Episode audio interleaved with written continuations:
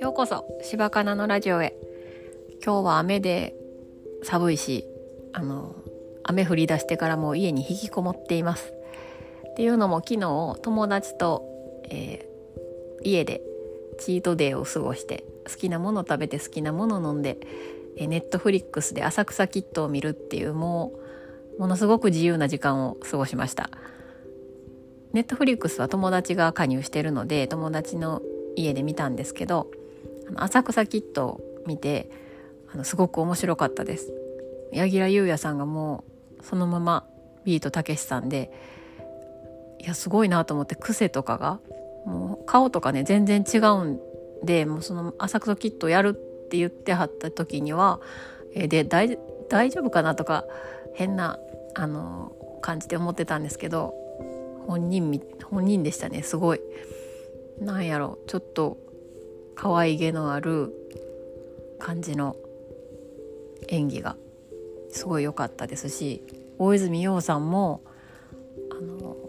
かっこいい芸人さんの役。で厳しいけど可愛いところもありながら頑固なところ。芸人っていうのをすごい演じてはすごい演じてたっていうかすごいなと思ってほんま。あのやすごい役者さんなんだなっていうのがすごくよく分かりましたあ。と鈴木保奈美さんも出ててびっくりしましたね。鈴木保奈美さん出てると思ってネットフリックスって私今まであの見たことなかったんですけどあのみんながハマってるのがよくわかるなと思いました面白いですもんねでしかもあの毎月作品が更新される頻度も高くてみんながどんどんハマっていくらしいですね。まあ、でも今うちには中3になるあの子供がいるのでネットフリックスはもうあの加入はしないと思うんですけどいや浅草キッドはすごく良かったですあのとても印象的なシーンがあるんですけどそのシーンすごく好きで泣い泣いたんですけど最後にもそのシーンがあってもうもう一回泣きましたけど劇団ひとりさんが脚本と監督されてるっていうことで芸人さんへのリスペクトがすごく見れる作品であの私フランス座は聞いたことあるし知ってたんですけどフランス座が東洋館やっていうのを知らんくってそのやっぱ東洋館で漫才するっていうのは芸人としてのあのやっぱりあ芸人になれてるっていう舞台なんだろうなっていうのが思いました。あとその近くにある捕鯨船っていう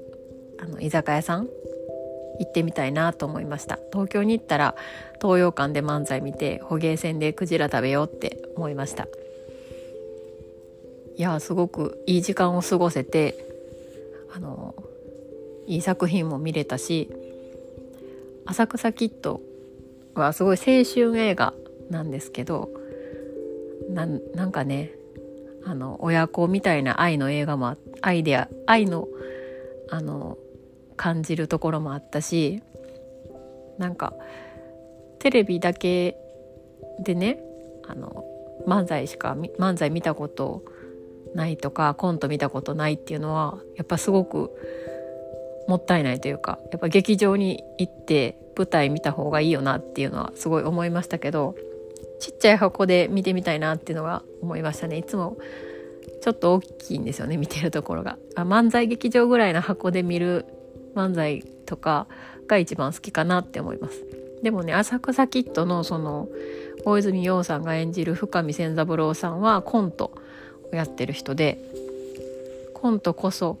芸やって言ってはるしコントの方が面白い。漫才なんかあのただ話でやってるだけみたいなことをちょっとうる覚えですけど言ってはって。あそうか。そういう考え方もあるのかっていうのも思いましたしタップダンスのところもすごくあのかっこよかったです。なんか